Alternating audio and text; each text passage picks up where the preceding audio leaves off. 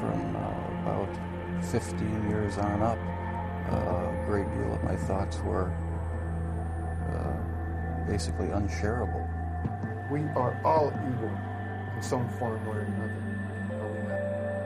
Yes, I am not one hundred percent, but I am evil. My mother was a, a sick, angry, hungry, and, and very sad woman. I hated her, but I wanted to love my mother. This is Serial Killing, a podcast. Hello again, and welcome to Serial Killing, a podcast. This is Alyssa Carroll, and I am your host and the creator of at Serial underscore Killing on Instagram, where we go through the life stories of serial killers to see if we might catch a glimpse of why they displayed their famous, vile, and disturbing behaviors. This week's podcast will be on Rodney Alcala. Rodrigo Alcala Bucor was born on August twenty-third, nineteen forty-three in San Antonio, Texas. So, as we do, let's get into some history for that time. In nineteen forty-three, World War Two was still going on. The building of the Pentagon had been completed. The U S announced that food rationing would go into effect. The U S and the U K met during the Quebec Conference to discuss the further invasion of France and Italy. Finally, Allied forces invaded Italy, forcing the Italian government to surrender quickly. Italian dictator Benito Mussolini had already been overthrown. Then Italy declared war on Germany and agreed to help the Allies in exchange for leniency for Italy. But getting the Nazis out was proving a much more difficult task than they had anticipated. German forces liquidated the Jewish ghetto. German forces in North Africa did surrender, but more than two thousand citizens of Budapest were sent to concentration camps. At this point, now the Allied leaders of the U K and the U S met with the Soviet Union in Iran. The British and American troops bombed Hamburg, which killed forty-two thousand German civilians. But on a lighter note, the All-American Girls Professional Baseball League was created. The U S's longest-running Broadway musical, Oklahoma, debuted. The Great Depression had finally ended. The Golden Globe Awards began, and one of the most popular singers at that time was Frank Sinatra. Other famous people born in nineteen forty-three were Chevy Chase, Billie Jean King, Janis Joplin, Robert De Niro, John Denver, Mick Jagger, and Jim Morrison. So this was, of course, the atmosphere that Rodney was born into. Now, Rodney's parents were Raul Alcala Bucor and Ana Maria Gutierrez. Their first child was Raul, born in nineteen forty-one, then Marie Therese in nineteen forty-two, Rodney in nineteen forty-three, and finally his youngest sister in nineteen forty-seven. All of them born in San Antonio.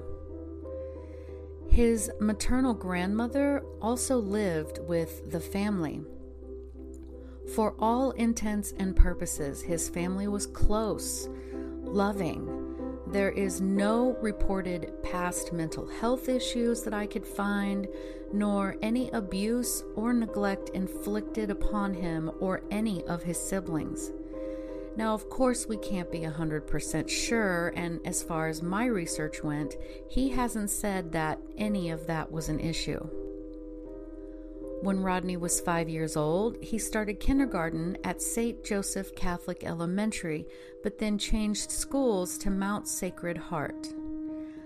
By all accounts, he got along with his peers and there were no issues with school. When he was eight years old, his grandmother became ill, though with what I couldn't find. She told her daughter, Rodney's mother, that she wanted to spend her final years back in Mexico. So, Rodney's family packed up and moved from San Antonio across the border. He continued his education, but this time he went to a non-Catholic school, which would have been a considerable change, I assume, and at some point, not too long after, his grandmother died, but the family remained in Mexico. Now, when Rodney was eleven years old, and for reasons unknown, Raul, Rodney's father, abandoned the family and went back to the United States. Sometime after, Anna took the children and moved back to the United States, settling in the Los Angeles area. His mother then enrolled him into a Catholic school in East Los Angeles. He began his freshman year of high school at a private Catholic school. And again, he was popular, attractive, the girls loved him, he was charming and well-mannered. He was on the yearbook committee, he was on the track team, and he even learned to play the piano. But he eventually told his mother that he had had enough of private school and demanded that she allow him to go to public school, which of course she did. And in nineteen sixty, he graduated from Montebello High School. So that's all we have for his childhood, and I know it's not a lot, but it's enough, so let's get into it. I wasn't really able to find any background information on either of his parents.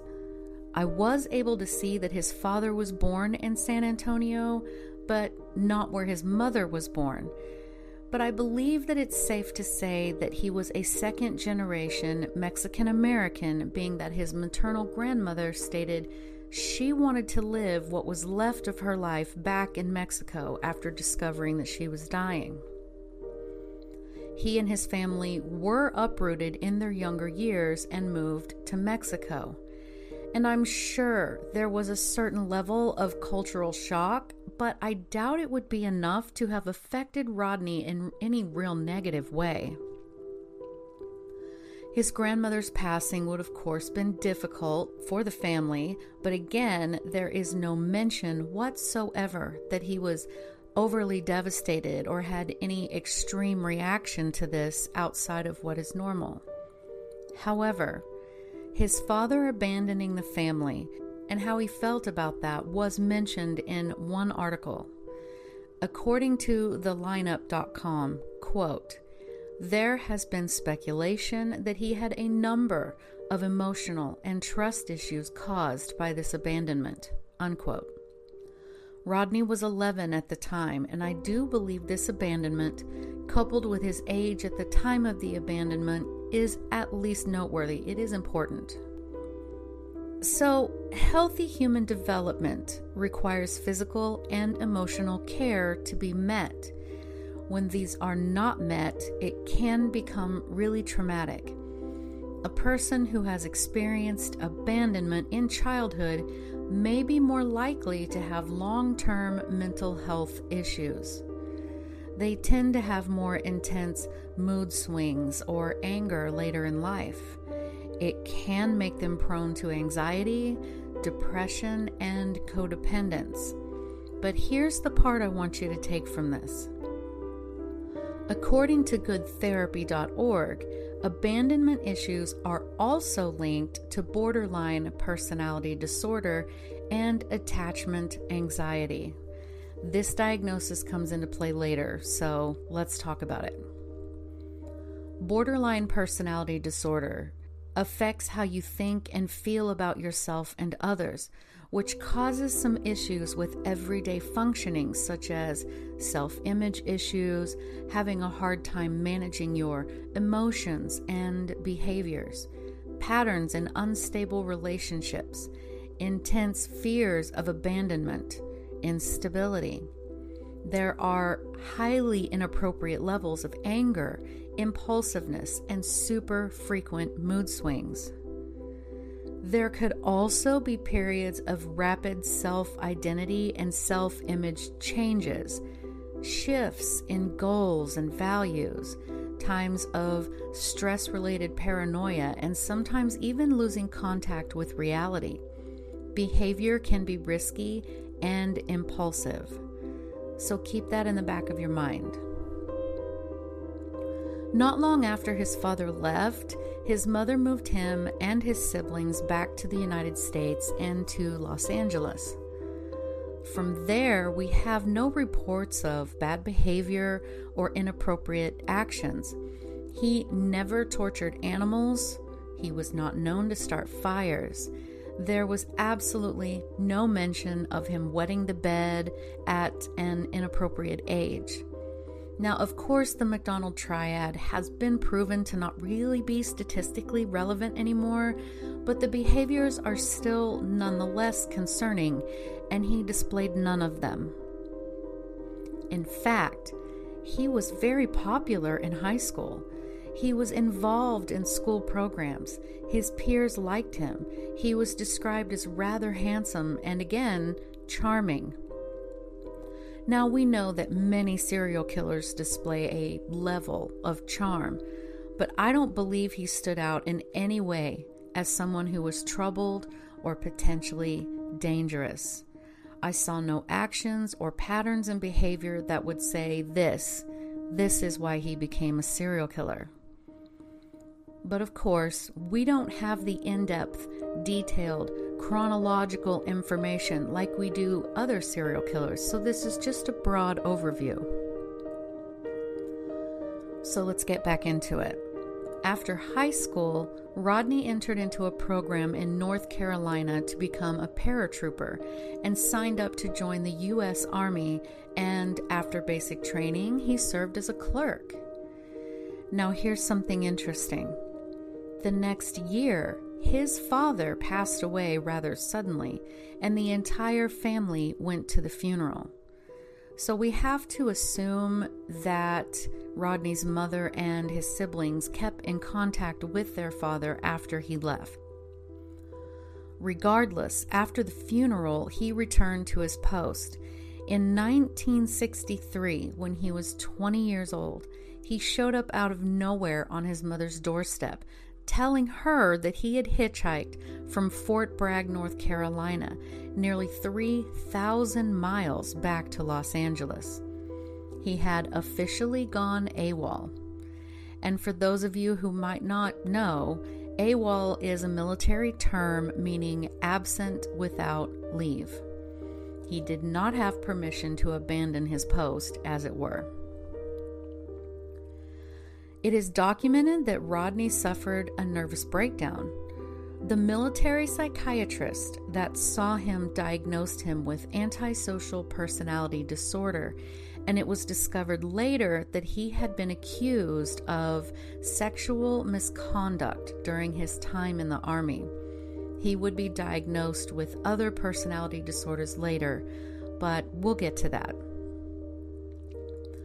Receiving a diagnosis of antisocial personality disorder would mean that he was displaying a disregard for right and wrong, chronic lying, callousness, and disrespect toward others, using his charm to manipulate others for his own gain, um, arrogance, repeatedly violating the rights of others through the use of intimidation and lying, impulsivity, lack of empathy, significant irritability or aggression, and so on. The list is long. So he was given a medical discharge and sent on his way in nineteen sixty-four. And for the next four years, he laid low. Not much is really known about what he did during that time. But it is theorized that he began having violent, sadistic, sexual fantasies because in September of nineteen sixty-eight, when Rodney was twenty-five years old, he committed his very first serious crime. Eight-year-old Tali Shapiro was walking to school when Rodney lured her into his car, saying he was a friend of her parents' and that he had something to show her. She later stated that she was wary of him, but believed what he said and got in. He then took her to his Hollywood apartment. Now, thankfully, someone witnessed him taking her. They followed him to see where he was going and then had to find a payphone because there were no cell phones back then, and they called the police. Using the information the witness provided, it led the police straight to Rodney's apartment. One of the officers at the scene said that they knocked on his door and Rodney, naked, answered the door. And he told them, you know, I'll be right back, I'm getting dressed. He then shut and locked the door.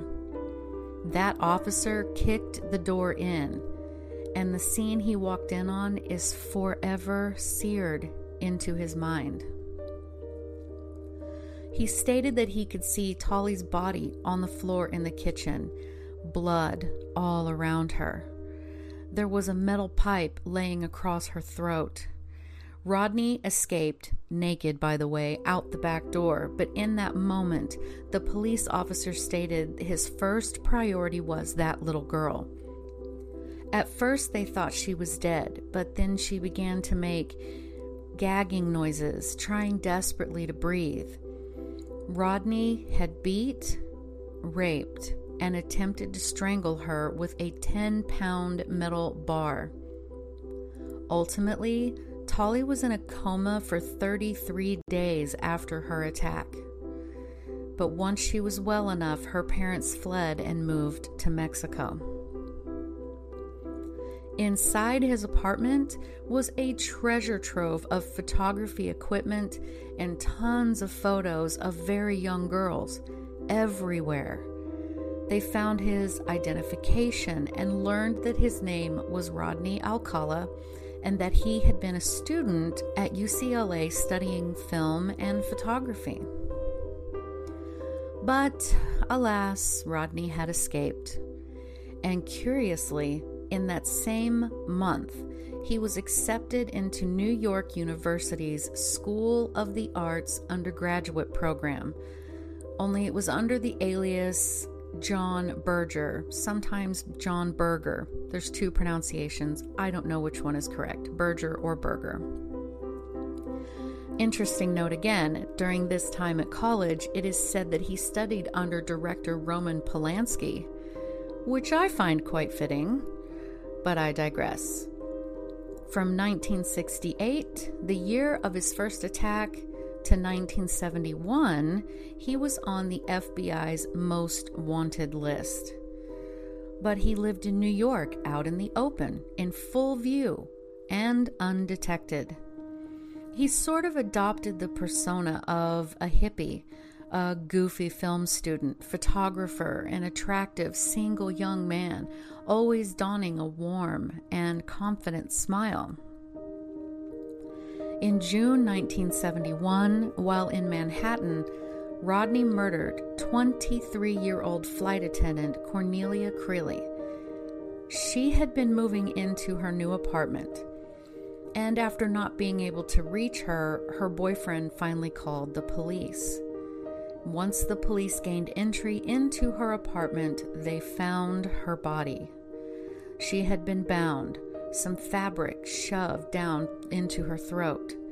She had been stripped naked, strangled with her own pantyhose, and Rodney had also bitten one of her breasts. But during these times, you know, there was no internet, there were no cell phones. They had no suspects, and the case went cold for nearly forty years. During his summers on the East Coast, he was employed as a camp counselor at an all-girls summer drama camp in New Hampshire, and he also worked as a photographer. But in nineteen seventy-one, two girls from the camp just happened to recognize him on a wanted poster that was hanging in the local post office because they were going to send some letters. They then told the camp director who recognized him immediately and contacted the F B I. They were thankfully able to arrest him and extradite him back to California, and at this point, he was twenty-eight years old. So, during the trial for the kidnapping and attack on the eight-year-old little girl, he did receive a life sentence. But in August of nineteen seventy-four, after serving less than three years, Rodney was released. They could only convict him of assault because they couldn't get Tali's family to come testify against him. Under the, quote, indeterminate sentencing program, unquote, at that time, it allowed the parole board to release criminals if they showed evidence of rehabilitation. He did have to register as a sex offender, though. Yeah, I know, guys, it turns my stomach, too. So once he was out, he found work as a photographer, but it didn't take him long to get into trouble again. Two months after being released, in Huntington Beach, he kidnapped a thirteen-year-old girl and forced her to smoke marijuana with him. Luckily, a park ranger caught a whiff of the smoke and went looking for the people using. Rodney was arrested and convicted on a parole violation as well as selling drugs to a minor, and he went back to jail. He was again declared, quote, reformed after a little over two years and released. In the summer of nineteen seventy-seven, his parole officer thought it would be, you know, perfectly fine to allow Rodney to move back to New York. It is believed that, not long after he got back, he killed twenty-three-year-old Ellen Jane Hover, whose parents owned this famous nightclub, and she was also Dean Martin and Sammy Davis Junior's goddaughter. Witnesses said the last person she was seen with was a photographer named John Berger. Her remains were found buried on the Rockefeller estate. Within a couple of months of being back in New York, he then went back to Los Angeles and began working for the Los Angeles Times. And then he also did some wedding photography on the side. Oh, and side note, he was brought in for questioning during the Hillside Strangler case, but was dismissed as a possible suspect. Rodney then met and murdered eighteen-year-old Jill Barcomb. He raped her, he strangled her with the leg of her own pants. He then smashed her face in with a rock. Her body was later found sort of rolled up in a ball in a ravine. In nineteen seventy-eight, Rodney Alcala was selected to be a contestant on the game show called The Dating Game. He was introduced as a, quote, successful photographer who got his start when his father found him in the darkroom at the age of thirteen, fully developed. Between takes, you might find him skydiving or motorcycling, unquote. Rodney stated that he was a banana to be unpeeled. The girl that was asking the three men questions, though she couldn't see them, liked Rodney's responses, and at the end of the episode, she chose him. The camera closed in on his face, and ugh, his smile was so much like a Cheshire cat. It is a bit unnerving. So, the woman and Rodney met up backstage and, you know, began talking. She later said that the longer she spoke to him alone, the more uncomfortable and unnerved she became. So she decided to decline the actual date, and experts think that this rejection could have been an accelerant, if you will, to his later killings. The mindset of a narcissist does not take rejection well at all. Of course, for her, it was probably the best decision she ever made. Then, twenty-seven-year-old Georgia Wixt was murdered by Rodney in her Malibu apartment. He had raped, strangled her, and beaten her to death with a hammer. Then, thirty-two-year-old Charlotte Lamb's body was found in the laundry room of an apartment complex. Rodney, too, had raped and strangled her. Then, on June fourteenth, nineteen seventy-nine, twenty-one-year-old Jill Parento, a computer program key punch operator, decided to go out with a friend to this nice little bar, and there she met Rodney Alcala.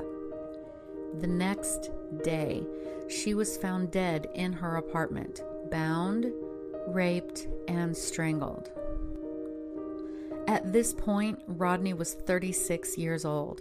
He was asking people to model for him, young women, teen girls, even younger teen boys, and a lot of them naked.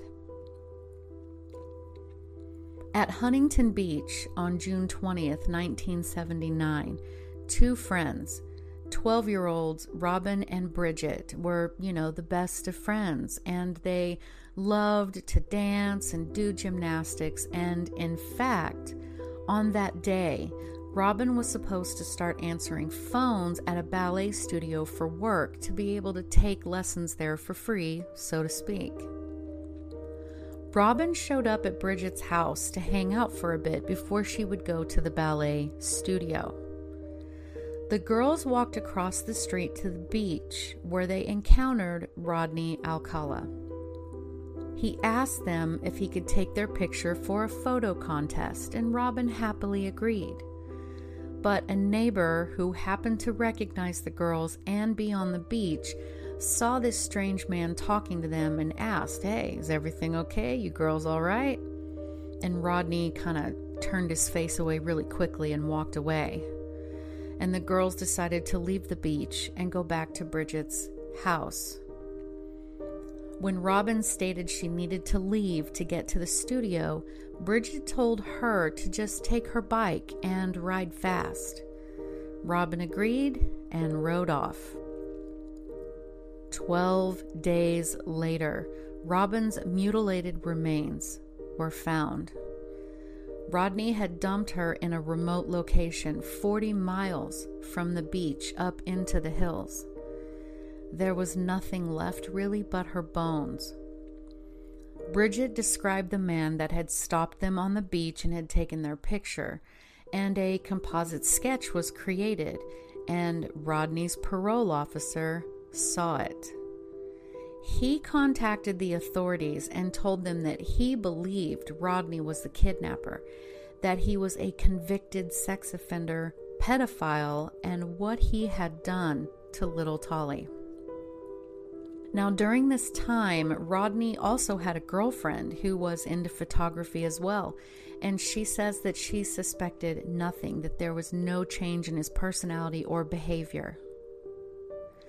Rodney was telling people that he was a professional photographer, and he wanted them to model for him. One fifteen-year-old girl that he photographed, he knocked her unconscious and raped her. She was only able to escape him when he walked away to relieve himself. Now, once Rodney had seen the composite sketch on T V, he chemically straightened his hair and cut it much shorter. Not long after, he was officially named as a, quote, person of interest in twelve-year-old Robin's case. They took photographs of people that resembled Rodney, along with one of him specifically, and showed them to witnesses who had seen him on the beach that day that Robin was taken, and every single witness pointed Rodney out.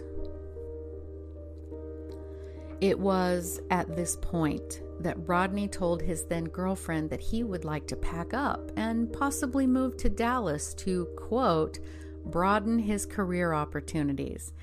And yet, Rodney traveled to Seattle, Washington, and he rented a storage unit, filling it with his things, then returned to Los Angeles and told no one of his trip to Seattle.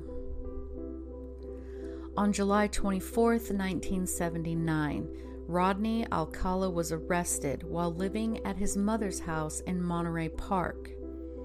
One of his sisters visited him in jail, and not realizing the conversation was being recorded, he asked his sister to clear out a locker that he had rented in Seattle. So, of course, the authorities are scrambling, and they searched the house and found the receipt for the storage locker, and they hurried to beat his sister there. Thankfully, they were successful.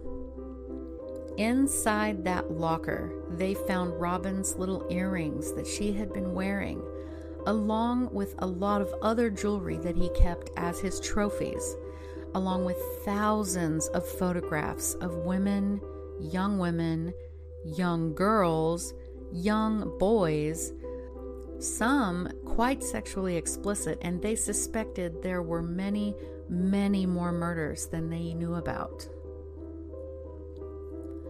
In June nineteen eighty, Rodney was sentenced to death for the murder of Robin. And then, you guys are not going to believe this, in nineteen eighty-four, the conviction was overturned on technicalities during the trial.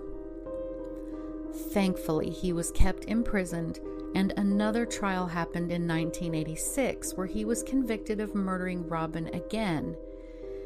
And again, the conviction was overturned. The defense felt that he was not given proper protections. But thankfully, again, he was kept in prison, as it was determined if yet another trial was necessary.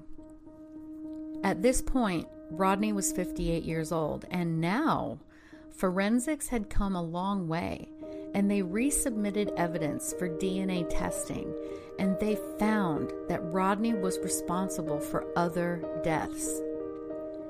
His semen was matched to other women in the Los Angeles area, and not just where one would suspect semen to be found, a very specialized local area, if you will. The semen was found on many places on the body, indicating he had assaulted the girls on several occasions. It was then that they found out just how twisted and disgusting he truly was. You see, Rodney is a sexual sadist. He would strangle these girls until they were unconscious. He would rape them. They would revive, and then he would strangle them again until they were nearly dead. Rinse and repeat until he finally strangled them until they were completely dead.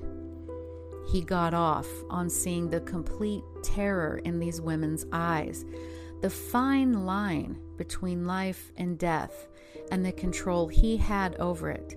That's what arouses him the most. So in January two thousand ten, he was tried again. Only this time, sixty-six-year-old Rodney decided to defend himself. His first known victim, who is a grown woman, a mother, and a private chef, was able to take the stand against him. She says that Rodney apologized to her, but she didn't hear it. She didn't care. She stated he should have never been freed after her attack. He was, of course, unsuccessful in defending himself and was convicted again, and this time for additional murders that had been linked to him through the D N A.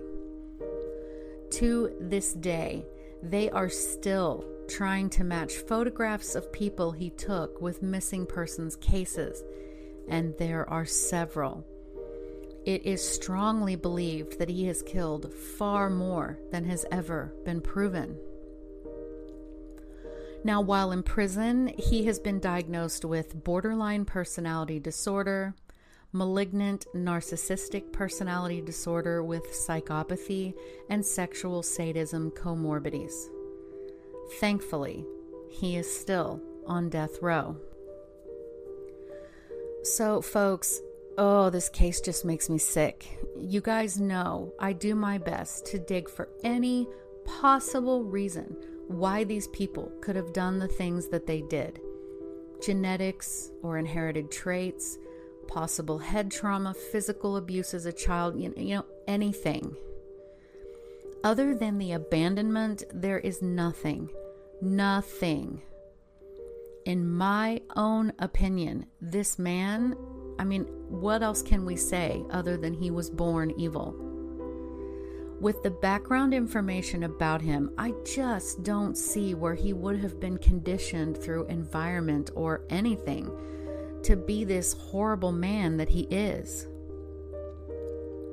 The song he played at his two thousand ten trial was a song about how someone wants to kill, kill, kill, and have veins in their teeth and so on. It's disgusting. He is just a sick, disgusting bastard. I shouldn't say that. I know. I'm showing some bias compared to other podcasts. I know. And I knew about Rodney before, but I didn't know just how sick and demented he really was. I just have a much harder time with cases that involve children. You guys know this. And I agree with Tali that he should have been put away for good after her attack and almost murder. But what do you think? Leave me a comment on Instagram at serial underscore killing or YouTube under the same name of this podcast.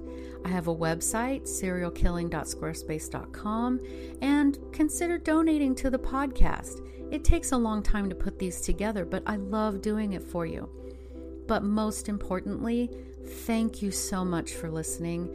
I appreciate you guys. You don't know how much I appreciate you guys, because I know you could be listening to anyone else, but you're listening to me.